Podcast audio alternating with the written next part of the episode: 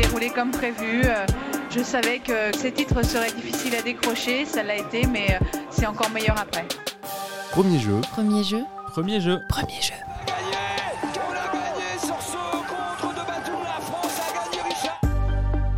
Premier jeu, une série de podcasts de l'EFJ Bordeaux. Elle va être championne olympique Dans 5 secondes C'est maléfique C'est un truc de déglingos Épisode 3 Réinventer les jeux.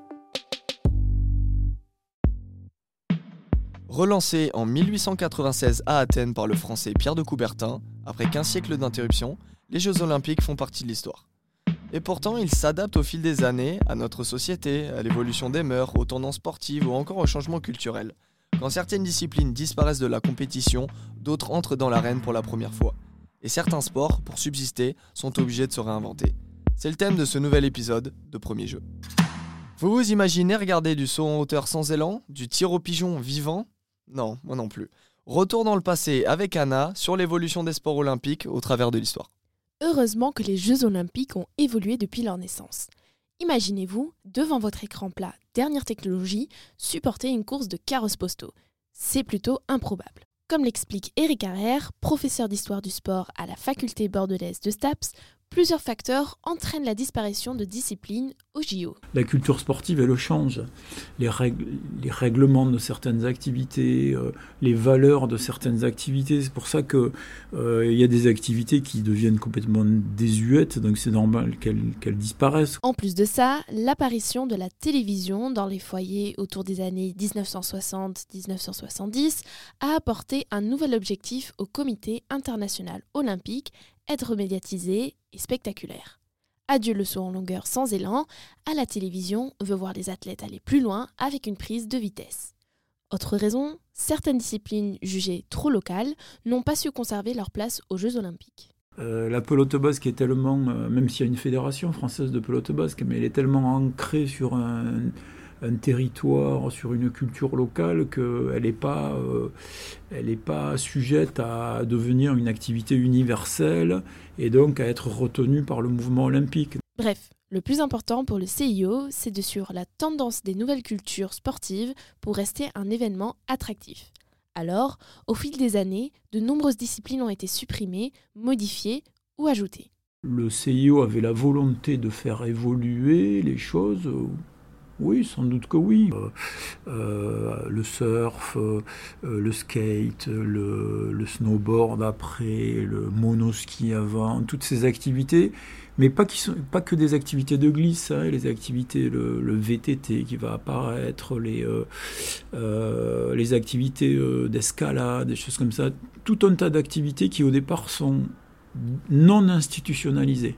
Et ça, forcément, comme la société change et que la culture sportive en société change, ben ces activités, petit à petit, elles vont rentrer dans le mouvement olympique. Le surf, le skate et l'escalade sportive, cités par Eric Carrère, vont s'inscrire aux Jeux pour l'édition 2024 de Paris. Le breakdance, quant à lui, ne brillera a priori qu'à cette unique occasion. Sur le nouveau continent à Los Angeles en 2028 seront introduits le cricket, le baseball, le softball, le squash, le flag football ainsi que le jeu de crosse. Parfois, plutôt que de disparaître, une discipline peut faire évoluer sa pratique. C'était le cas, comme on l'a dit, du saut sans élan qui est devenu le saut en longueur, mais aussi du basketball avec l'introduction du jeu à trois. Plus récemment, le pentathlon moderne a été obligé de se réinventer. Pour rappel, le sport mêle course à pied, natation, tir au pistolet, escrime et équitation, mais pendant les Jeux de Tokyo, l'épreuve à cheval avait soulevé le débat. Elle est en larmes sur son cheval. C'est terrible, on le sait avec le pentathlon, cette épreuve d'équitation peut tout changer. La cavalière allemande Annika Schle, bloquée sur son cheval qui ne veut pas avancer, lui donne plusieurs coups de cravache sous l'encouragement de son coach. Un supplice pour l'athlète et l'animal qui a forcé le comité olympique à exiger une modification de la discipline. Pour conserver sa place, le pentathlon a donc rentré ses chevaux au box pour laisser la place à une course d'obstacles type parcours. Cette nouvelle version entrera en vigueur en 2028. Et oui, fini l'équitation, place au parcours. Comment les athlètes vivent-ils cette évolution? Enzo Legros est allé à la rencontre de Jessie Gomez, jeune pentathlonienne bordelaise qui espère bien participer aux Jeux de Los Angeles en 2028.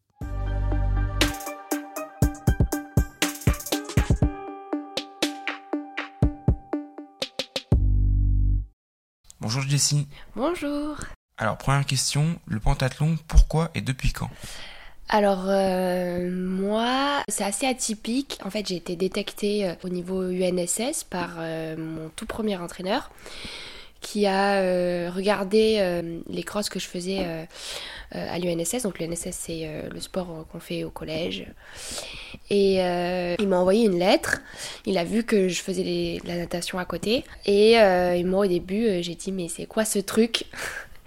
Je faisais du triathlon avant, donc j'en faisais trois sports.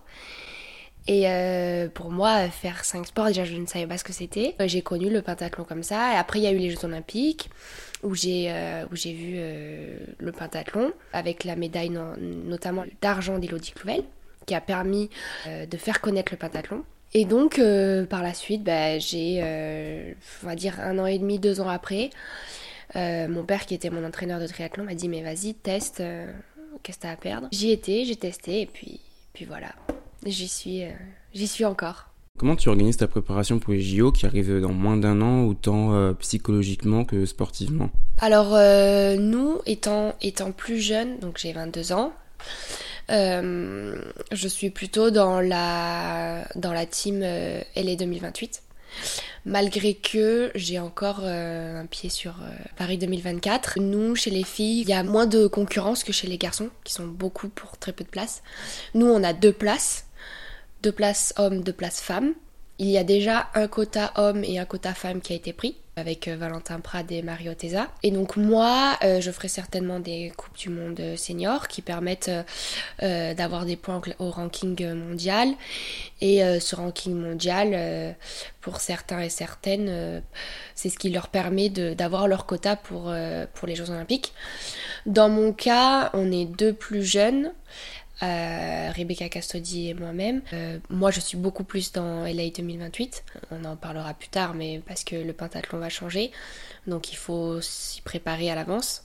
Et donc, euh, on est entre cette dualité de on va quand même faire les sélections pour Paris, mais en même temps, on est sur LA 2028 qui est à plus long terme. Et en plus, nous, on est un sport d'expérience. Donc c'est sur euh, de la longévité, sur euh, de l'entraînement, sur... Euh, donc moi je dirais que 22 ans pour moi c'est peut-être un peu jeune pour les Jeux Olympiques, qui est quand même pour nous le Graal. C'est vraiment le ouais, c'est le Graal dans notre sport. Surtout que nous, le pentathlon, c'est un sport emblématique des Jeux Olympiques. Ça a été créé par Pierre de Coubertin.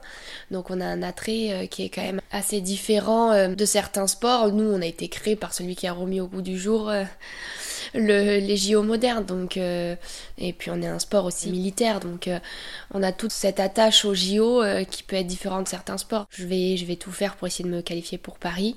Euh, malgré que dans mon un coin de la tête, euh, et les 2028 prend de plus en plus de place euh, pour la suite. Tu as introduit le fait que le pantalon va changer pour notamment LA 2028. Toi, comment tu as appris la nouvelle? Qui t'a annoncé ça en termes d'instance, de fédération? Et bah, comment tu l'as reçu personnellement?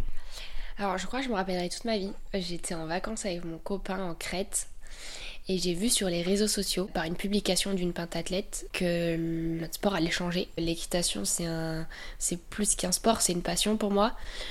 Euh, je m'étais toujours dit, je ne veux jamais faire de compétition en équitation, parce que pour le coup, j'ai pas ce besoin-là de. C'est juste un, une relation de l'animal à l'homme. Franchement, ça a été vraiment dur. Ça a été vraiment dur parce que ça, moi qui adore l'équitation, euh, ça enlève une partie de notre ADN. Enfin, sur le coup, ça a été très dur de l'apprendre sur les réseaux sociaux par par euh, aucune personne de notre fédération, par, par même pas la fédération internationale. On avait vraiment ce truc de euh, ça a été fait derrière notre dos. Vraiment, on avait cette impression qu'on n'avait pas été écouté. Ça a été un peu de l'injustice. Enfin, euh, ça n'a pas été facile de l'accepter. Mais de toute façon, le conseil olympique s'est réuni et ils ont très bien expliqué que si on n'avait pas changé l'équitation pour le parcours d'obstacles, le pentathlon ne serait plus aux Jeux olympiques. Donc on a sauvé notre sport grâce à ça. Sur le coup, je vais dire que j'étais pas du tout d'accord. pas du tout. Mais, euh, mais finalement, on s'y fait et de toute façon, on est obligé. Notre sport devait changer. c'est cette décision qui a été prise, qui a été rendue, donc on accepte et, et on s'entraîne maintenant pour une nouvelle discipline qui est, qui est complètement différente de l'équitation. Est-ce que l'arrivée de la course d'obstacles, ça va t'obliger à repartir de zéro dans ton plan d'entraînement et dans ta façon d'aborder le pentathlon? Alors non, pas du tout, parce que bon, déjà, nous, le pentathlon, on est quand même un athlète où on doit s'adapter. C'est dans notre ADN, on doit s'adapter. Et donc pour certains, se dire de changer complètement de sport et tout, alors ils n'ont pas choisi un sport non plus aux antipodes de, ce qu'on fait déjà. Je veux dire, euh, on n'allait pas faire... Euh, je sais pas moi, mais du tennis ou voilà, il fallait que ça reste quand même aussi dans un ADN euh, militaire ou, qu'il y ait une certaine euh, cohérence. Mais c'est vrai que je me suis pas posé de questions parce que parce en fait, bah, les, tous les pentathlètes, euh, on est au même, point quoi. C'est-à-dire qu'on doit tous s'entraîner, on part de quasi zéro. Donc, on n'aura certainement pas le niveau de ceux qui font Ninja Warrior. Mais par contre, euh, on va se défendre et, on a une certaine capacité, je pense, à, en étant pas athlète, c'est l'une de nos forces, une certaine capacité à pouvoir euh, s'adapter et être de plus en plus fort, euh, malgré que au début on n'y connaisse pas grand chose, quoi. En 2028 à Los Angeles, une myriade de nouveaux sports vont être introduits. Comme l'a dit Anna précédemment, le baseball, le cricket ou encore le flag football vont faire leur apparition aux Jeux Olympiques. Ce sera aussi le cas du squash. Sport de loisir très apprécié de la pratique amateur, ce sport de raquette va faire son apparition en Olympie. Pour comprendre ce phénomène, nous sommes allés à la rencontre de Fabien Grignier, directeur des clubs Squash Bat 33 à Bordeaux, sur le terrain. Moi je suis Fabien Grignier, je suis le directeur du Squash Bat 33 qui regroupe euh, trois clubs sur Bordeaux avec euh, Gradignan, Bordeaux et Mérignac. Le squash, ces dernières années, il a hum, bien évolué, notamment avec l'apparition de, nouveaux sports hein, comme le paddle. Euh, on voit, il y a l'escalade indoor aussi qui s'est bien développé. Le squash a toute sa place aujourd'hui euh, parce que c'est un sport qui est très ludique, euh, on s'amuse de suite, on peut pratiquer. Un créneau dure 45 minutes, donc même entre midi et deux, et on peut jouer assez rapidement et retourner au travail après dans nos structures, en plus, on peut même, on peut même manger, donc ça c'est sympa.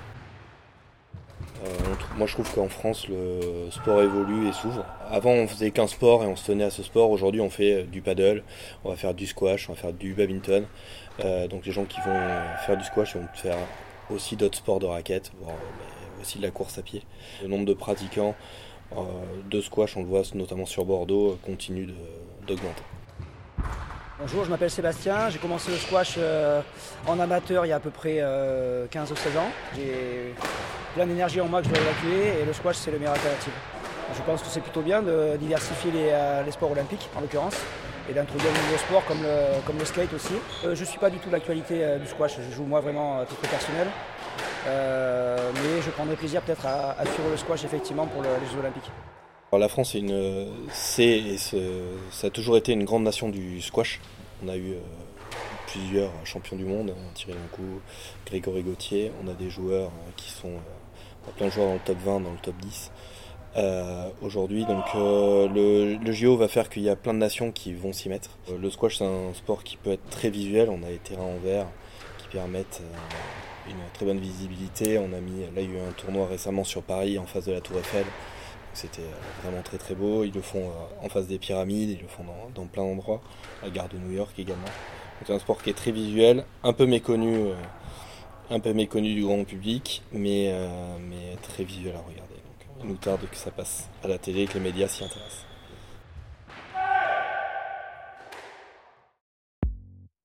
Et après, dans 20, 30, 50 ans, comment imaginer les futurs Jeux Olympiques? De l'e-sport L'intelligence artificielle Des courses de drones plus de rassemblements internationaux ou alors tout en visio? Seul le futur nous dira comment les jeux pourront se réinventer.